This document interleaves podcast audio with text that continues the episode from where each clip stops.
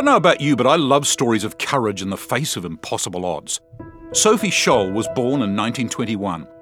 As a university student in Munich, Sophie, along with her brother Hans and several friends, formed a non violent anti Nazi resistance group called the White Rose. The group ran their campaign calling on fellow Germans to resist Hitler's regime. Sophie became involved after learning of the mass killings of Jews. She was deeply moved by what she called the theology of conscience and declared when it comes to opposing evil, someone has to make a start. In 1943, Sophie and other members of the White Rose were arrested by the Gestapo for distributing leaflets. After a short trial, in February 1943, Sophie and Hans were found guilty of treason and sentenced to death.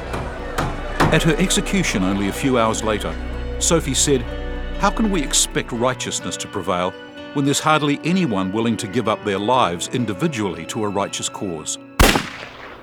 Following the deaths of the White Roses leaders, their final leaflet was smuggled to England. In mid 1943, Allied forces dropped millions of copies of the Manifesto of the Students of Munich over Germany.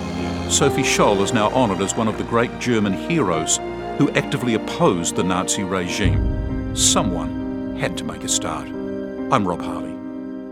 Scrub Gutter, made with help from New Zealand on air.